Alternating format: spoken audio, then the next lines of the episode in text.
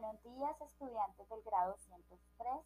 Hoy en la clase de español vamos a ver la oración y sus partes. Entonces, la oración es el conjunto de palabras ordenadas de manera que tengan sentido completo. La oración está formada por un sujeto y un predicado. El sujeto es la palabra o el grupo de palabras de las que se dice algo, mientras que el predicado es la palabra o grupo de palabras que, que expresan lo que se dice del sujeto. Entonces, como escuchamos ahí ahorita que yo les leí, la oración entonces es un conjunto de palabras organizadas que tienen un sentido. Las partes de la oración, entonces tenemos el sujeto y tenemos el predicado. El sujeto es de quien estamos hablando y el predicado es lo que hace ese sujeto.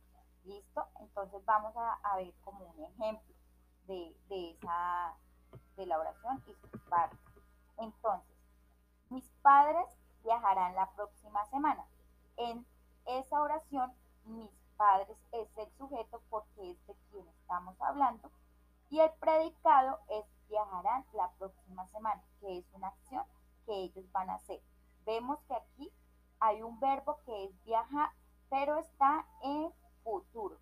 Bueno, mis, mis, mis amores, entonces vamos a realizar ahorita unos ejercicios muy sencillos de organización de, de oraciones y vamos a subrayar el sujeto y el predicado.